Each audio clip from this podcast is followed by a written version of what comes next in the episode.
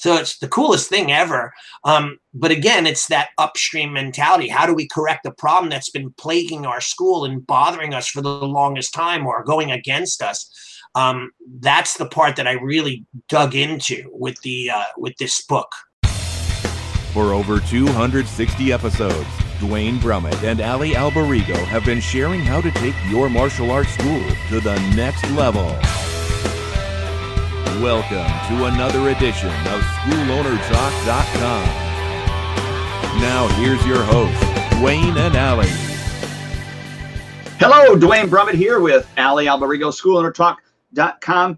Good morning, Allie. Great to be with you, sir. Yeah, great to be with you too, Dwayne. It so always is. And we had, for the listeners, they don't know, we get on a little early. We get to talk and hang out a bit and chat, even though that you're all the way in, you know, Chicago or Illinois, right? Illinois. And I'm all the way in Long Island, New York. It's amazing.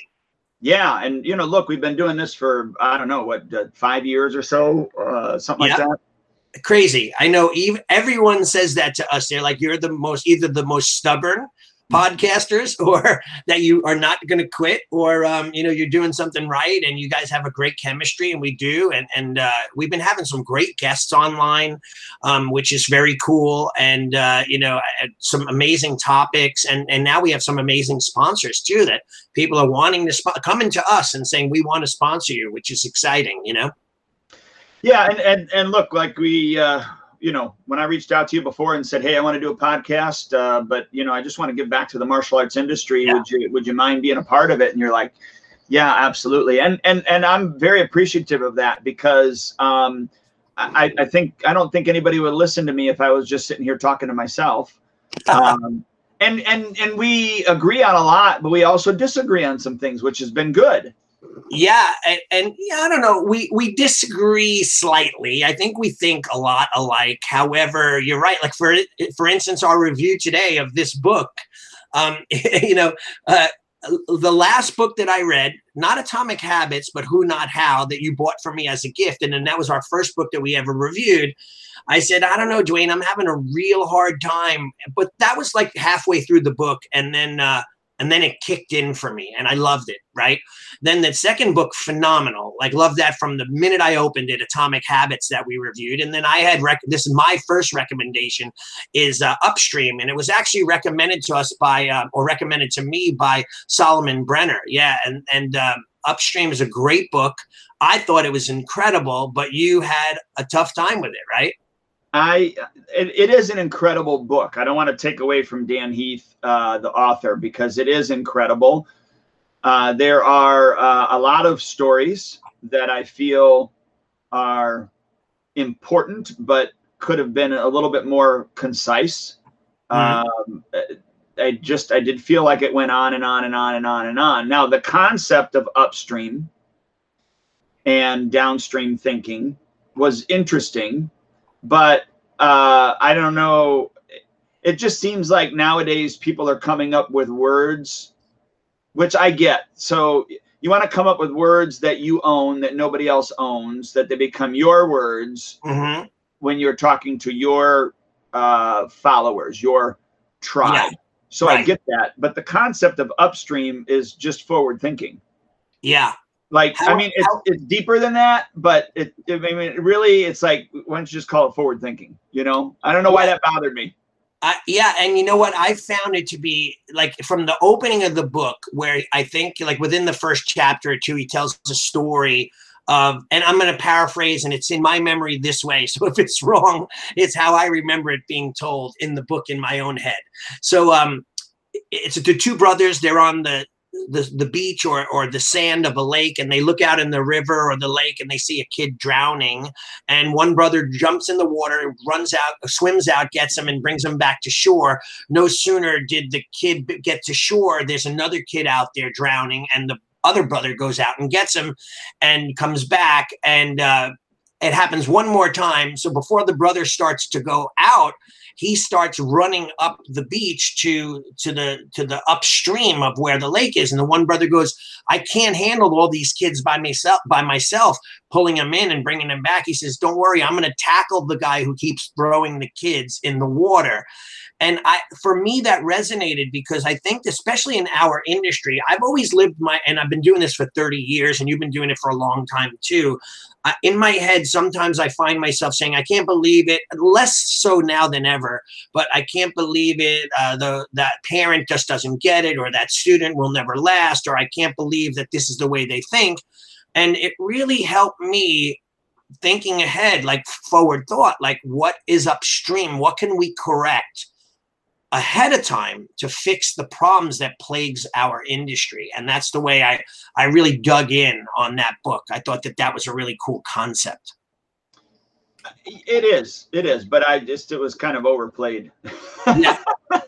Well, I think sometimes, right, like this book was a long book too. It was, 1,000 some odd pages that they probably could have done the book in maybe, 700 pages, right? It was a little bit longer, but he's pretty good at statistical tracking, and this organization did this and this organization did that, and here are the stats and here's what we found. And there's a lot of that hammers on the message. But I think maybe it's done a little bit too much, to the point where you're like, I want to scan through on my phone while I'm reading it and go like, do I really need to know another, 1,000 words of this same example? Like, let's get to the point already, that kind of thing. I did find that to be the case. So let's do this. Do you want to explain what upstream means and what downstream means, just so that we kind of set the tone here? Sure.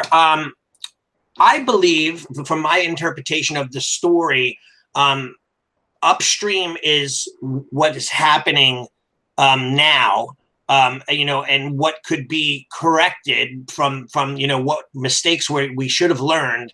Downstream is the immediate now and the problem, right? So downstream is where we are right now without having foresight into the future about why we're dealing with a problem. I'll give you an example. In the book, I think they talked about battered women at one point. I forget what chapter it was, but they talked about how, how battered women get murdered at a higher rate because the police don't respond quick enough, or they do respond, but there's not much that they can do about it. So that's the downstream problem. Women being abused, women being murdered by their spouses. But when they took and they looked at it and analyzed, of course, the statistics, they noticed that a lot of it had to do with certain triggers. And I remember one trigger being a husband or wife, let's just say, but the husband being out of work. And then another high-end part was drinking, alcohol or drug abuse. And if he had those two combined and they were abusive to the wife, there was a high chance that they were going to murder or, injure incredibly their spouse. So they said, how can we start changing those scenarios? And they went into going to the spouse, the abuser, before it happened, and helping them with the job, helping them with their alcohol problem and their dependency and their anger issues, versus arresting them and threatening them. They went in and they solved the problem, and they found that they reduced the chances dramatically by going upstream and looking at what causes it versus the solution immediately now. Like if someone throws a punch at your face, and we're teaching them kind of a downstream mindset where, what if someone does this? What if they grab you? What if they kick you or punch you? Well, this is what we do. Now, what if we're able to say, upstream, what if you see that person's angry? If you walked away and got out of there quickly. I just saw the funniest comedian, dude, who's hysterical. He goes, self-defense classes? That's ridiculous. He says, why would you bother taking self-defense classes? You just got to learn to scream like a crazy person really loud. So the guy goes about to punch you in the face. You just cover up and start screaming. And he's screaming and he's ducking and he's screaming and he's running and he's screaming. He goes, who's going to punch a guy like that? It just, like, why do you need to learn how to defend yourself? Just learn how to scream. So that was his upstream methodology, but it was hysterical. I showed it to Nicole. We were both cracking up. So I think that's the real issue, is sometimes we're not looking at the we're looking at the problem, and we're trying to do damage control now, put the fire out.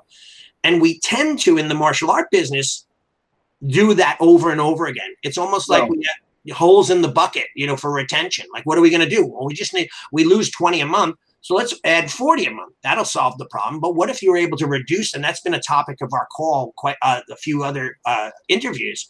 What if we reduced or brought our retention rate up by 5% only? Imagine the amount of students you'd have at the end of the year. That's kind of my thought on that. Yeah, and it's the difference between, you know, forward thinking and then reacting. Right. Now, granted, some things you have to react to. Mm-hmm. But then you need to go back and go, okay, especially if it keeps reoccurring in your business, you have to go back and go, how can I make sure that this isn't a reoccurring problem in my business anymore? Yeah, but isn't it interesting, Dwayne? I'm sure you could admit to it. I'm scrolling on my phone right now to one of the topics, the subjects. But can you imagine, though, or you do know this, you've coached people and you speak to enough martial artists, like how many people will use the excuse like, that's not in my school, or I can't do that. I teach Kung Fu or Ninjutsu, or, you know, that, or those students are just weak. You know, I have a dear friend, love him to absolute death. And he's always talking about McDojos. Don't, you know, the last meme was don't let friends train at McDojos. And I'm like, I'm so tired of that term. It really irks me because I'm like, it's really not, there's no such thing as a McDojo. And people will argue with me, but what I'm just saying there, you could call a McDojo a belt factory. You could call a McDojo a school that gives out a black belt in 2 years. But that's your standards. It doesn't mean that what they're doing is incorrect. That's their standards. And that's, it might not meet your standards, but it doesn't mean that they're doing anything wrong unless they're ripping people off, you know, and cheating them. That's a different story. But yeah. So what do you think about that? Well, I've been called a belt factory before, but most of that, I believe, has been jealousy from the other, you know, martial arts business owners in this town. Well, but maybe, though, maybe to them in their concept, you are a belt factory. Like, but that's probably because maybe they look at belts differently. Like when I went to Japan, I witnessed a test in a high school going on with a Kyokushinkai karate school. There was like 50 or 60 people, young teenagers or high schoolers, testing for martial arts. And then at the end, they got black belts. I'm like, wow, they got their black belt. And my teacher said, no, that's 4th and 5th degree. They literally, or 2nd and 3rd degree, I'm sorry. And they said that literally, he said to me, that's their standard. They don't think black belt is such a big deal. That's just a starting point for them. You know, that's like 2.5, 3 years into their training for us. And I fell into this trap, dude. When I would do black belts, every black belt test I did, I upped the ante. We would run 3 miles. The next test, we'd run 4 miles. The next test, I added on 1,000 jumping jacks. And then before I was done and until I caught myself, they would have had to have been superhuman by now to be able to pass a black belt test. It was just ridiculous, the standards that I was putting on and pushing them. So I kind of cut it back, tailored it back slightly, and then I found a way to make it better. But I wasn't really looking at it that way. I wanted the standards to be my standards, and everybody else who wasn't doing it my way was selling out, so to speak. But I find the McDojo term to be pathetic. Agreed. Agreed. Yeah. But you know, with regards to the forward thinking, we are a reactive species. Yeah. And, you know, I don't know that this is always in everybody's nature to, you know, think upstream rather than, you know, responding to the downstream things that are happening. But it is so important for us in our business. I mean, I think that would be the one thing that I would say that was important about this book is to reevaluate.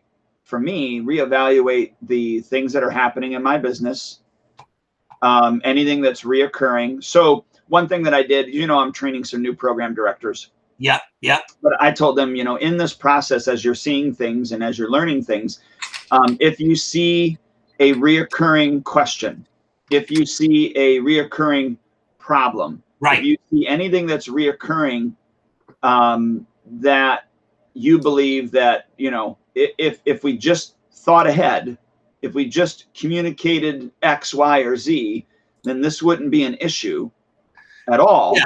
Let me know.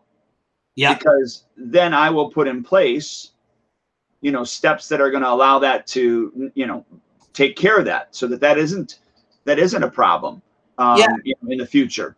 And I have to say, I learned a lot from you on this, because like you're very good at really explaining things via video and audio and a combination of the two with the written, and you're always onboarding or helping your students by giving them the tools. So, you know, many times in my life, I've said things like, they'll just never get it. I'll give you a perfect example. Like I look out and see all the kids, how they tie belts. And I'm like, what is wrong? Like, when are they ever going to learn how to tie their belts? Like, you know, so I thought to myself, because of this book, Upstream, I could either throw my hands in the air and say never, or give up hope because it's not happening, or I could change my methodology and train them how to do it. So I created what is called a belt tie challenge.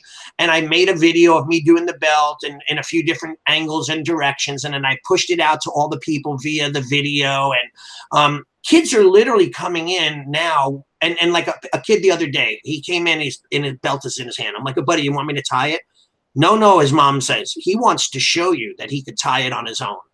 And boom, boom, boom, boom, boom. He's like beaming with pride. Now you'd think like tying on a belt is not such a big deal, but when we, especially when we're tying it on our kids and saying, get off into class. But now you give this kid responsibility and they're tying their belt properly. They're proud. That's one step in developing self-confidence and self-esteem.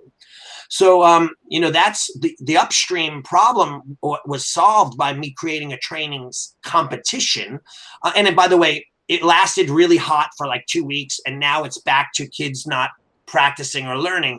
So I have to revitalize that within my school. But asking the right questions is important. Yeah. Can I make a suggestion with that? Yeah. Because we have, yeah, we have our 5 onboarding videos for our students. One of them is belt tying. Mm-hmm. And we have a stripe. It's a purple stripe, but we have a stripe that's attributed to knowing how to tie your belt. Okay. And so what we do is in one of those 5 videos, I talk to them about learning how to tie their belt. And then I challenge them to, you know, learn how to tie it and then come into their very next class and demonstrate it so that they can earn their very first stripe on their belt. Love it. So that has really helped to solve that problem in I would say 80% of the problem cases. Yeah. Maybe I could reach out to Jason, who we did a call with, right? We did a call with Jason just recently, or was it on the other? It was us, right? And maybe he has a special, because he does belt stripes, customized belt stripes. Maybe he has one for that. But you're right, though. Like, so what do I do? I could be my old self from 15 years ago and go, people are stupid. They're never going to get it. They don't care. The parents are too busy. They don't. Or I could say, how do I? Because the parents, I realize the parents care. They're just so overwhelmed. Yes. You know, they're, you know, I'm sorry, I forgot my belt. It's never like I was lazy sitting by the pool and I forgot my belt or I forgot my uniform. It's more like, well, he was with his dad for the weekend, or I rushed home from work and we thought we had it. So there's so many different things. So I need to work on that communication. So what I also did was put together a questionnaire that asked people, like I said, I'm putting together this questionnaire, most commonly asked questions from parents or students that they would like to have answered. I said, this stemmed from a conversation with a mom that I had, and procedures they were receiving their uniform. When did they get their belts? And she had no idea. So I put together this questionnaire with just 4 basic questions. What is the first question you had ever? And it could have been a brown belt. They were helping me by saying, this is what I thought when I first joined. And the one mom wrote, how will we know when Rooney is eligible for her belt if someone is tracking it or noticing her progress, right? The second question was, what is this? What's the second question you have? And she wrote, what is the promotion earned belt based on? Attendance, ability, all legitimate questions that I thought I had communicated, and it's in our app. But for some reason, she didn't look at it or see it. The next question was, what's your third question? Do some children do okay in class but are not naturals? Just wondering if most kids can excel, because her kid is not a natural. And I was never a natural. Like so. And then the last question, tell us your thoughts on what we could do better. It says, what's the maximum number of kids allowed in to train in a class? And that was based off of Zoom. So I went into that as well. So, you know, like, asking people what those questions are helped me, because now I made like 4 training videos, how to wear the uniform, what to wear, you know, how to, another video on how people get promoted and what are those criteria. And the third one was on the belt tying. So I'm trying to upstream it so that this is automated and people just get it when they first join, and those questions will be eliminated. Yeah, and we have the onboarding for the student, you know, those 5 videos. But I also have an onboarding for the parents as well. So they get a series of 5 videos, or excuse me, they actually get 6 videos. Right. The first video is on YouTube, and that basically just shows them how to download our app, make sure it's hooked up correctly, right? Right. But then after that, I have a parents section inside of the app. Mm-hmm. So the other 5 videos get dripped in the app because I want them to know how to use the app. Yeah. So I'm forcing them to watch those welcome videos, if you will. Yeah. Via the app. Mm-hmm. I love it. It's called Snag It, right? Or Snap It, that program that we got on our phone you told me about. Which one that you used to make the audio? The screen capture. Yeah. I forget. Let me see the name. I forget the name of it, but that was a great Capture. It's called. Yeah. It's called Capture, the app. That was great. When you shared that with me, I could hold up my phone. It took me a few times to practice. I talk into the phone and I'm able to scroll through, go, you see, this is what the app looks like. Look, this is where you push on the app. This is where you download the app. And then I found that we were having a lot of problems with our app because parents were going in and signing up with an email. Maybe the mom signed up, but the dad bought the app, and now the emails weren't working. So they weren't getting the class schedule, or it wasn't identifying with the student. Right. So I put that in my tutorial. If you don't see this blue button for classes, that means that you use an incorrect email. And if you don't have this and that, and it literally, when I send out, I have people that are brand new before they've even stepped into my school. They've already had the app downloaded and they're already watching things on classes. So it's the coolest thing ever. But again, it's that upstream mentality. How do we correct the problem that's been plaguing our school and bothering us for the longest time, or going against us? That's the part that I really dug into with this book. Yeah. And so there's another idea here. Mr. Bean actually thought about this, my head instructor, but we came up with what were called practice cards. Mm-hmm. And basically we took Spark, you know, and we created surveys. And in those surveys, we have different practice cards in there. So like one of the practice cards might be, do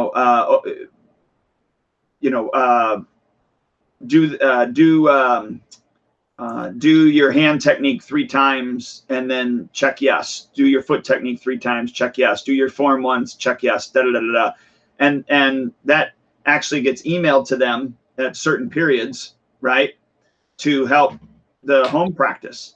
And that's awesome. We're actually getting people filling out those surveys and turning them back in.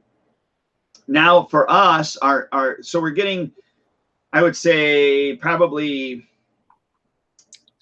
and we're only doing this with our advanced students, because I was like, let's just do a trial run with our advanced students first. But we've got about, I don't know, 25 to 30% of our advanced students now doing the practice cards.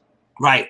And so then we're talking, how do we track this in such a way that it is not overwhelming for us, right? But reward the students that are actually doing the practice cards mm-hmm. in front of all the other students that aren't doing the practice cards. Yeah, yeah, so, highlighting them.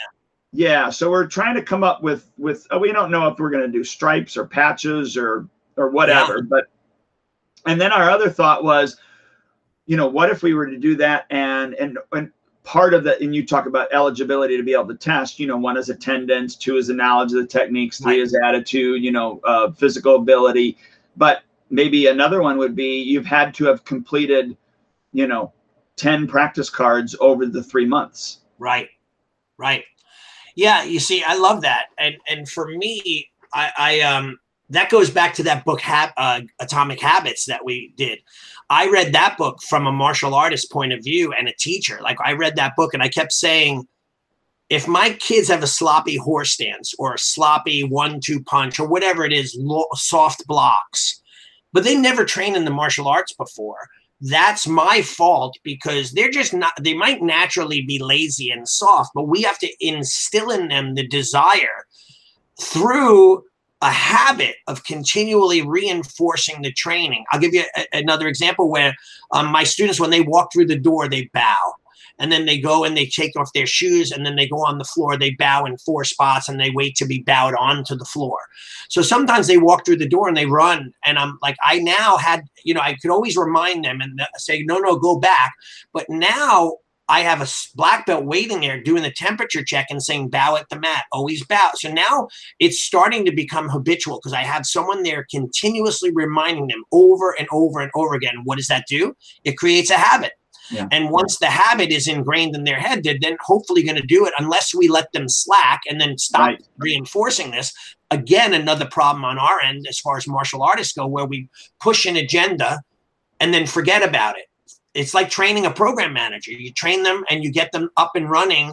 If you just let them to do their own thing, they're going to miss a step. I used to have my people do, yeah, I don't do that last 4 steps. It doesn't work for me. And I'm like, no, you have to. So I had to be on it and continuously training them and staying on top of them, or else they just start doing their own thing, eventually making it their own adaptation and eliminating things. Well, you have to inspect what you expect. You just have to. You know? Absolutely. Yeah. And yeah, so I've got, I don't know, my camera there, but you get the life you tolerate. You probably can't see it, but right now I can't see it in the picture. Yeah, it's, I don't know. Is that a book? Oh, that's one of your statements. It's like a plaque on the wall. It is, yeah. You know, so the little bitty things you can send pictures and get framed. Right, right. Yeah. Yeah. Yeah. That's what it says. It says, you know, you get the life you tolerate. And I took that, from the Who Not How book. Yep.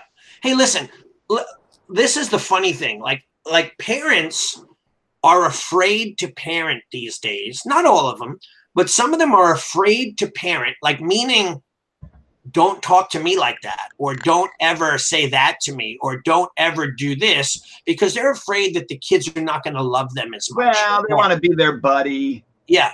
So like with my daughter, we've never, ever had an issue where she walked to her bedroom and slammed the door and said, I hate you. Like, you know, we've always had an agreement since she was an infant, like 3 years old, that we always talked and said, listen, we'll never say something mean, like I don't love you or anything like that, because you never know what tomorrow may bring. And you don't want that to be the last thing you ever said.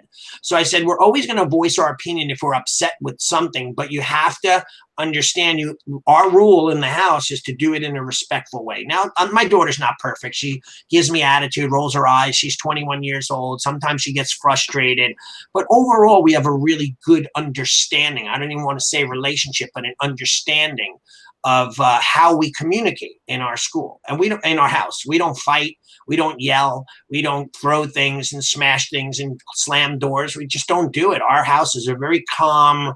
You know, voices get raised and sarcastic comments get made, you know, just like normal people. But overall, that's what I've established. So like the same thing for your dojo. You know, I have to do that in my school. I have to remind people they can't just talk. While I'm talking, they can't just interject and talk. I'm like, you haven't been asked a question. When you want to ask a question or answer, you raise your hand if I say any questions. If not, you just stay quiet. You train, and I say train and go, and you do. You don't have to interject. We're not having a conversation. We don't need to have a conversation. So that's the way I brought people up in my school, and that's how I continually to create those habits and methods. Yep.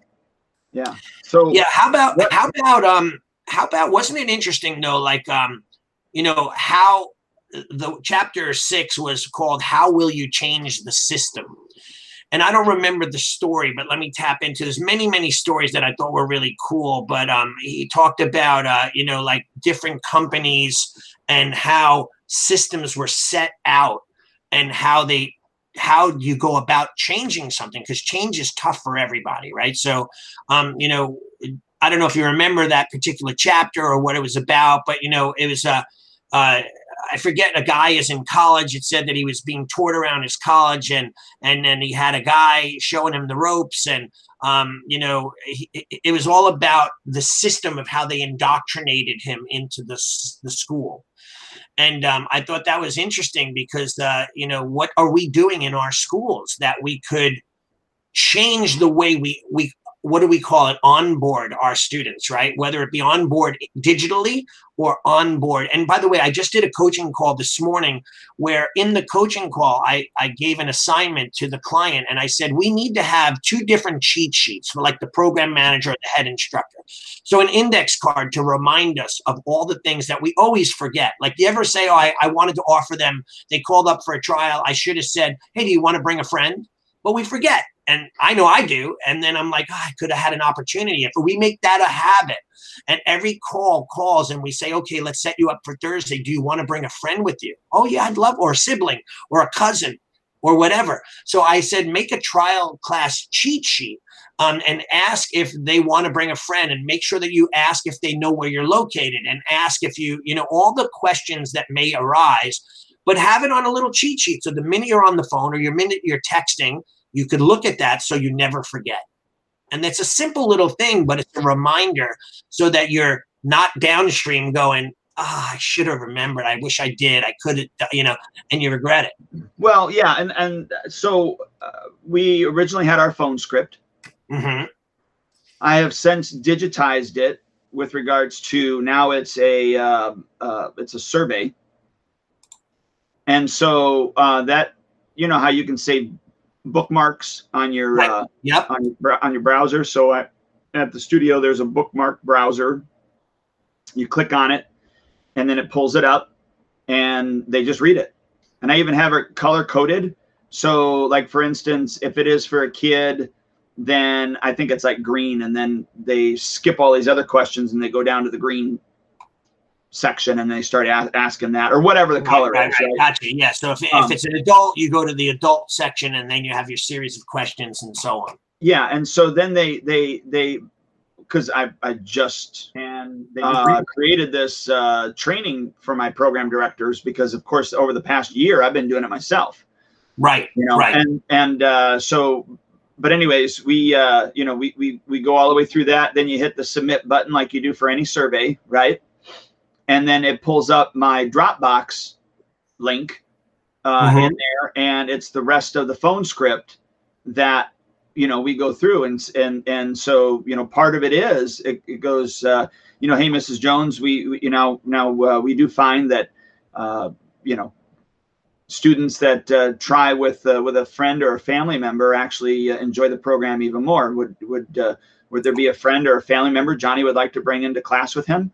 Right. And so we have the script. So it's not even a little note card. I mean, they have to follow. That's script, great, though. You know? Yeah. No, I love that, Dwayne. And that's great, especially if you're doing it and you've built that into your systems and you trained your program managers to do it every time. I find that even myself, I forget. Like, and I know I developed the system and I tell my people and my clients and I forget, you know, so having that script is very important. And it could be a script that you could loosely follow some of the verbiage, but it reminds you of every step that you're going to take so that you don't forget it. Right. And And see, that's the upstream thinking when I wasn't asking them, like I would ask them, do you know where we're located? And they would say, yes. Right. But then I didn't follow that up. Right. And I can't tell you how many people I sent to other studios.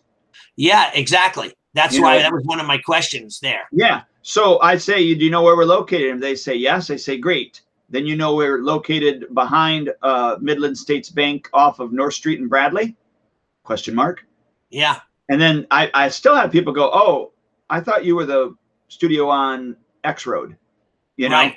Oh, right. No. And then I tell them, no, we're located behind, you know, are you familiar with the Bradley area? And then I even go a step further and I tell them that, you know, look, after we hang up, I'll process everything. And then I'll send you a text with our address on it. Cause I have a saved reply text in Spark. Cause you know how you can save. Yeah, of course. Great feature. So that's one of the ones that's just saved. And then I just click on it, boom, send it out. And then, of course, in our email when we make the appointment, and then our text message the day before and the day of both have our address in it as well. That's great. But that's just that upstream, you know, thought process that needs to happen. Yeah, because look, you have a scheduled trial, and if they don't have the address because we forgot or we didn't mention it, now they're off to Joe's Taekwondo down the road or whatever the case may be, or, you know, karate, or, you know, and then we miss out on all that hard work, our marketing and everything that we've done. The follow-up and follow-through brings them to a school, and if they're good enough, they'll sign them up. You know, so I also, with my client this morning, I said we should also have a sign-up check sheet, you know, a cheat sheet. So like when you're sitting in front of the client, you know, you should be asking certain things like, hey, even at that point, if you want, we have a 1-month coupon. I'm going to give you 5 of those if you want to give them out to all your friends and family. Or have you ever, you know, we find that students always have their uniforms and they run and they're dirty or they're in the laundry. So right now I'd like to offer you 20% off on a second uniform and a second t-shirt, et cetera, et cetera. So while they're in the buying mode, and it makes sense, right? You know, like, cause that's a common thing. I'm sorry, he's wearing a Star Wars shirt because his uniform, we couldn't find it. Well, you need to buy a second one. Yeah. But if I give it to them that way, they're like, oh yeah, well, you know, like it's a money grab, it sounds like, right? But if I did it ahead of time to prepare them for it, you know, that they know they're going to run into situations. Keep one in your car. Like I always had my daughter, I had 50% custody of my daughter. And when her mom and I got divorced, great relationship, best of friends, but we always had different things at our houses. So in case she forgot, she had clothes, she had her shampoos, she had her makeup, so she literally, my daughter still at 21 years old has 2 separate homes with 2 separate things. And, you know, so she does come with her backpack and all different things that she might want, her computer. But overall, if she forgot everything, she could still work from my house or her mom's house. So it's helping parents solve those issues before they happen. So we're upstream, right? Yeah. Well, and so like we have a survey that you take right after your first class. And I have it set up that obviously there's information that's going out to them, but I send it an hour after they have been at class. Mm-hmm. If they take that survey, at the end of that survey, I send them to, the link where they can refer someone. Nice. And I just say, you know, hey, you know, thanks for coming, blah, blah, blah, blah, blah. Use the link below, you know, to invite someone to come to your next class with you. That's awesome. And then it's just set up on an automation that it all happens. That's great. And again, that automation process keeps the possibility of forgetting out because it's a computer. It doesn't get lazy. It doesn't get stupid. It doesn't get forgetful. It's a trigger that triggers a certain action based off of a reaction, right? And not all the time are we talking to these people on the phone. So a lot of my trials, I would say 90% of all my trials, I never talk to them till they come in. Right. So I didn't get a chance to even ask them to bring somebody. Right. So after the first class and they're jazzed, that's when I want them saying, hey, yeah, I got his cousin, or, you know, his brother wants to do it now too, or whatever. Yeah, and I have a lucrative referral program. And even though we talk about it and it's on the app and all this other stuff, people tend to like glance over it and don't realize how good it is. So I'll tell people, like, I just had a lady recommend, a brand new member, recommend a friend who joined. And I'm like, you do know you get a $50 credit on your tuition for this. And you also get points towards a year for free. You know, so if they recommend 5 people that join for the year, they get a year for free. I mean, you know, my referral program, I talked about it forever. So they were like, oh my God, that's great. And this little kid, in fact, it's the mother of the kid that I read their questionnaire. They already have referred like 7 people. That not all of them joined, but this kid is like a referral machine, and her mom is going to be happy because she's going to save, you know, $1,800 for the year if she gets me 5 members. So it's kind of, you know, it's kind of something that we have certain systems in our schools that we tend to forget. And then we tend to ignore, or we don't do as much or as well as we could to continually keep the funnel going. And that's another thing I liked about the book. It got me to think about, what am I missing, you know, upstream, or what systems do I have in place that maybe are not working? And in fact, chapter 11 or chapter 10, how will you avoid doing harm? And it's interesting when they talked about plastic bags. I remember this pretty fresh. I think it's this chapter, but they talked about the plastic bags and how many millions of plastic bags get thrown in the ocean and thrown in the trash. But when they eliminated plastic bags, there's a lot of loopholes. They eliminated 2-ply plastic bags. So everyone bought 5-ply plastic bags. And then when they eliminated them all together, people started doing other things to get around it, right? But then eventually when they made it made you pay for it, then the plastic bag consumption dropped. But they said, though, when that dropped, other things like paper bags went up, and it took way more to make a paper bag, even though that it decomposed better, but it was much more environmental damage going on because they were bulldozing trees and the chemicals to make the paper and all this other stuff. So the chapter is about, what are we doing that we think we're doing to help ourselves? Like, what system are we putting in our schools that you have to check and everyone's got to do all this stuff? And how is it turning people off? Or why is it doing more damage, and so on and so forth? Have you ever had that in your school where you put in a system and it really was a lot of, waste in a way? I probably have. I don't recall that, but I probably take longer in some cases to implement things than I should. Mm-hmm. And I think, even my staff sometimes has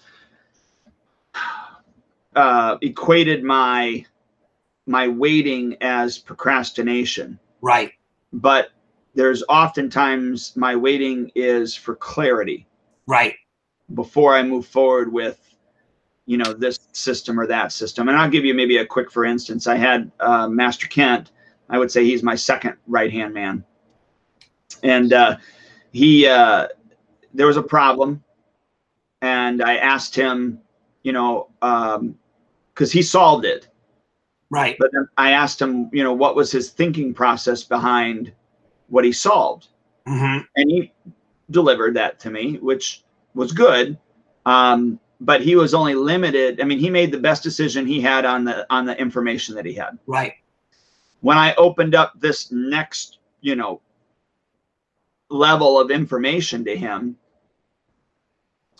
he kind of was, it kind of opened his eyes to that the decision he made, it was right at the time, but it wasn't and it may have been the best decision at the time, but it wasn't the best decision. Right. Especially based upon this new information, because the new information that I introduced had more of a long-term goal, a long-term view, which of course me as the owner has. I can see the lay of everything. Right. Capped off at a certain spot. And so when I introduced that, then I said, okay, now what do you think we should do? And he's like, oh yeah. And then I still needed to work with him a little bit, to navigate that. Right. But so yeah, I probably have put things in that have ultimately been detrimental, but in the beginning sounded like they were going to be a good idea. Right. And so my thing is, it in some aspects, yes, you should do ready, fire, aim. But I think in other aspects, it's important to do ready, aim, and then fire. Right. Yeah, I think that even so, maybe switch that even more and it'd be like aim, ready, and then fire, right? You mix the two only because sometimes we have to line our sights up and then get ready and then pull the trigger. So I think that sometimes as an owner, you have the experience, and this is where experience sometimes get wasted on the young or the new or the people who are brand new to the job. And especially with school owners, like I see this all the time. I have another client that's always constantly, he's only been open for a few months, not even 2 months after he shut down for COVID. And he's always revitalizing everything. I'm like, dude, you haven't even given it enough time to get traction and you've changed it already. I said, you can't statistically even analyze what you're doing to see if it's right or wrong because it's such a short period of time that you've been doing it. So I'm not saying do the same thing over and over again and expect different results. I'm saying, but you do need some time to kind of calculate the data so that you can come up with some solution. And by the way, in the book that gets beaten to death a lot is data analyzation. He talks about it over and over and over again as far as what's going on, but rightfully so though. I was going to say in his defense, It is vitally important for that data. My inadequacy is that that's too much info for me. Like I don't want all that info. Yeah. I am not a, give me the 100 data things. Although it's vitally important, I just want it to be, I want the abridged version. Yeah, I'm the 2-minute snapshot type guy too. Like when an employee used to come in and give me this long-winded thing, after like a minute and a half, I've already tuned them out and I'm waiting for the end so that I could tell them what I've already calculated what I wanted to do. But I had to respectfully wait. So I'm like, listen, I taught all my people when they come to work for me that I like 2-minute snapshots. I don't want a long-winded kind of explanation because that's just not how my mind works. Like I can't, I'm like, all right, already, I've heard it all. Like, don't give it to me again. Like it's torture to me. So I find that interesting. You're the same way. And I think that's a high D, like when they go on the disc chart, decisive, you know, all those different letters that bring out personality traits. You're a high D, which is decisive, action orientated, and you don't wait. And you know what you want. You formulate that plan pretty quickly. Fairly quick. But I had to develop that though, because I was actually a high C. Oh yeah? Yeah, I was more of the aim, you know, before I would fire. Question, should I pull the trigger? Should I aim some more? That kind of thing. Yeah, so I still deal with that because I want to make the right decision the first time. Right. You know, because I don't want to redo it. It's not that I'm scared to do something all the time. Right. It's just, I'd like to do it right the first time and not revisit that thing again if I don't have to. Yeah, I agree. And that kind of leads into the next chapter that I really enjoyed, which was chapter 11, which was who will pay for what doesn't happen. And I found that's interesting. Like, for example, I believe it talks about a lot of the medical industry. So I have personal experience when I had my store, A Touch of Zen, used to sell teas, like drinking tea. And I had this company that had preventative teas for you not to get sick. And then I had teas for when you got the flu, when you got the cold, when you were tired, and my repair teas, the preventative teas never sold, but the teas to fix the problem were always off the shelves. And that led me to believe, like, why don't you just buy the teas to help your immune system beforehand? You'll never have to get sick. But they were in not preventative. They were in the, the product downstream. And they were working on the solution as it hit them. So I love that. It also talked about how, people would get sick, and our medical system, which I can't stand a lot of it, is all about healing the disease or subduing or minimizing or like, by taking, for example, I'm a diabetic and my doctor says, I want to put you on statin and I'm like, what's statin? He's like, oh, it lowers your blood pressure and makes sure, he said, and I'm like, why? Does my blood test show that I need statin? He's like, no, but typically people who are diabetic die of heart disease. So let's just nip it in the bud. I go, so your mentality is to give me a medicine that I might not even need just because statistically a lot of people with diabetes have heart attacks. And he's like, yeah.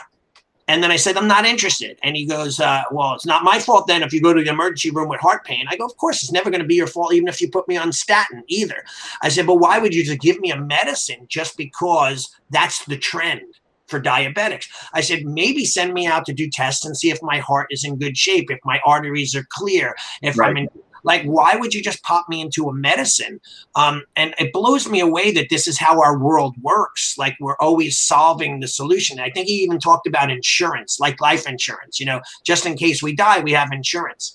But then when we live and the insurance get canceled, we wasted all that time. So it's like a what do we do kind of situation, listen to the experts kind of thing. Well, yeah, and that's why I, with regards to the health coaching that I do, that turned me on even more because this is preventative. Right. I've got people that have gotten off of blood pressure and cholesterol medicine. Amazing. And their quality of life now has just skyrocketed. And I also not only are they losing weight, because it's not just about getting their body healthy, but it's also about getting their mind healthy. So now they're educated, and you know the different healthy habits that are going to sustain them for the rest of their life, as opposed to just taking, you know, just dieting, because this is not a diet. I mean, that's not it at all, you know. Right. Well, that's amazing. Like I said to Mike Storm the other day, I posted, he had a picture of some young woman that had lost like 100-something pounds. And I said, your slogan should be making the world hot again. And, you know, like one hot chick at a time, you know, like, and he said, yeah, that would probably be fun. I'm like, yeah, I'd probably get in a lot of trouble just for saying that. But you know, I think that that's really what. Did you see my post where I put, you know how you can do those little backgrounds and you got the little smiley face that's laughing, but it's laughing so hard it's crying. Yep, yep. So I set one of those up, and then I put the word me and then colon, as if I was talking. Right. And I'm asking the question, what are your health goals? Mm-hmm. And then I put new client in the colon, and then it says to only have one chin. That's true, right? Yeah, yeah. Or I think I said your weight loss goals, and then they said, you know, to only have one chin, and then I put funny, not funny, you know. Yeah. And, you know, it's true, though. And then you look at that, and that's what this chapter was about, by the way. It's like we could go to the hospital and pay a fortune, and even, you know, the government pays a fortune on correcting problems. And they had, I forget what state it was that did this test. I think it might have even been Michigan. And they said, what if we put money into, and they said, if we had a board of health people that could teach people how to be in better shape, eat correctly, and not get obese and diabetics and all these other diseases that come from not taking care of yourself and eating improperly, how much money would we save? But also, too, that the sad reality is the business machine is set up to take care of sick people. It would really cut that business machine in half if they did the right thing and trained people ahead of time. It's like there used to be a great show, Jamie Oliver, the chef, and he would go around each week and he would go to a county or a town and he would do this study where he'd change everyone's diets. Like he'd go into the school system and give them healthy lunches for a month. And he'd teach a family that all they had was pizzas and junk food and candies and all these cakes in their refrigerator, and give them real food and teach them how to cook and how easy it was. And he would literally change this town into a more healthier community based on, I love the show. It didn't last for more than a season because I guess people didn't want to hear about how they could fix their lives. But what about that? Like, let's just take our school, for example. What could we do in our schools to pay a little bit now, but save in the long run? And imagine if we had a retention specialist that we hired. Let's say we lost 50 students a year based on retention, but we're able to save, let's say the students pay $100 a month. That's like 60 grand. But let's say we hired someone for 25 grand and we were able to save 30 of those students, right? You'd still be making a massive profit by paying that person a decent salary because all their focus is on retention. Well, and then compound that though too, because that's saving that the first year, right? You know, and then the next year. So you only need to save all those people in the first year because then those people that have been saved are actually paying for that retention specialist the next year. And that retention specialist is saving another 30 that following year. And so it just compounds. Yeah.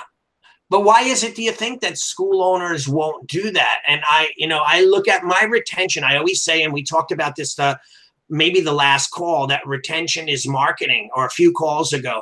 Like, you know, if you're spending money on new marketing, but you're losing, you know, those 5 out of every 10 that sign up over the course of a year, why not work on your retention? Focus heavily on communication with your clientele, on keeping people happier and talking to them and making sure that they're hitting their goals and developing relationships. Spend your focus there, because that's where you have to, then you don't have to market as much either. And also, if you are marketing, you're going to bring more people in and keep them, and they're going to be happier and refer more. And it's like you said, I'm not in.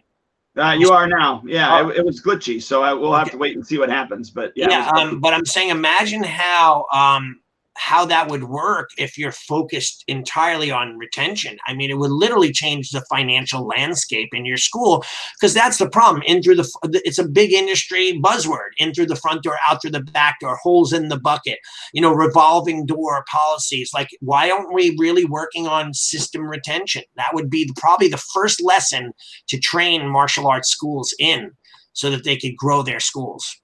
So then that would be an upstream thought. Right. Right. Right. Absolutely. Okay. Without a doubt.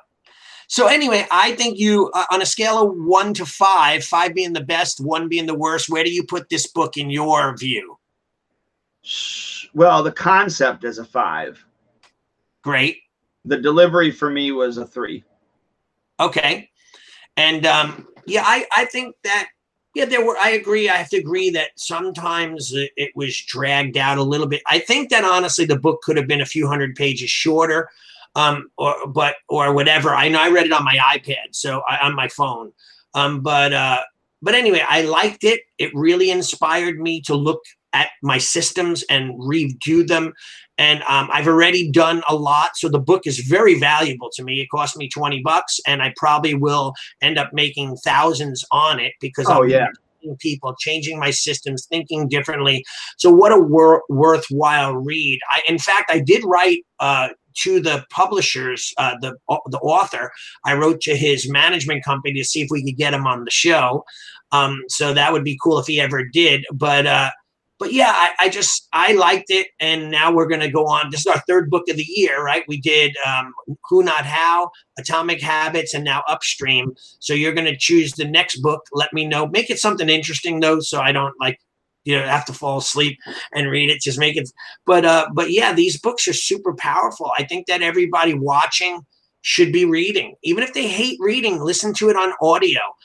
But you need to get in the habit. All entrepreneurs that are successful are either improving their lives on a day-to-day basis, if not minimum on a week. And that's through education, whether it be seminars or audio series or books or videos. So you should be, as a school owner, in that mindset. Well, and I'll just say mentally, when you sit down and even just take 5-10 minutes to just read and not have, like, so when I sit down and I do these, I actually take my watch off, because there was just a notification that came in through right now. Yeah. You know, I take my watch off. I turn my computer speaker off. I sit in that chair that's back there, and then I just focus on it for the whatever duration I've scheduled. For. Yeah. There's a mental escape that happens. Definitely. Just even, you know, I'm not even talking about the information that I'm getting to learn.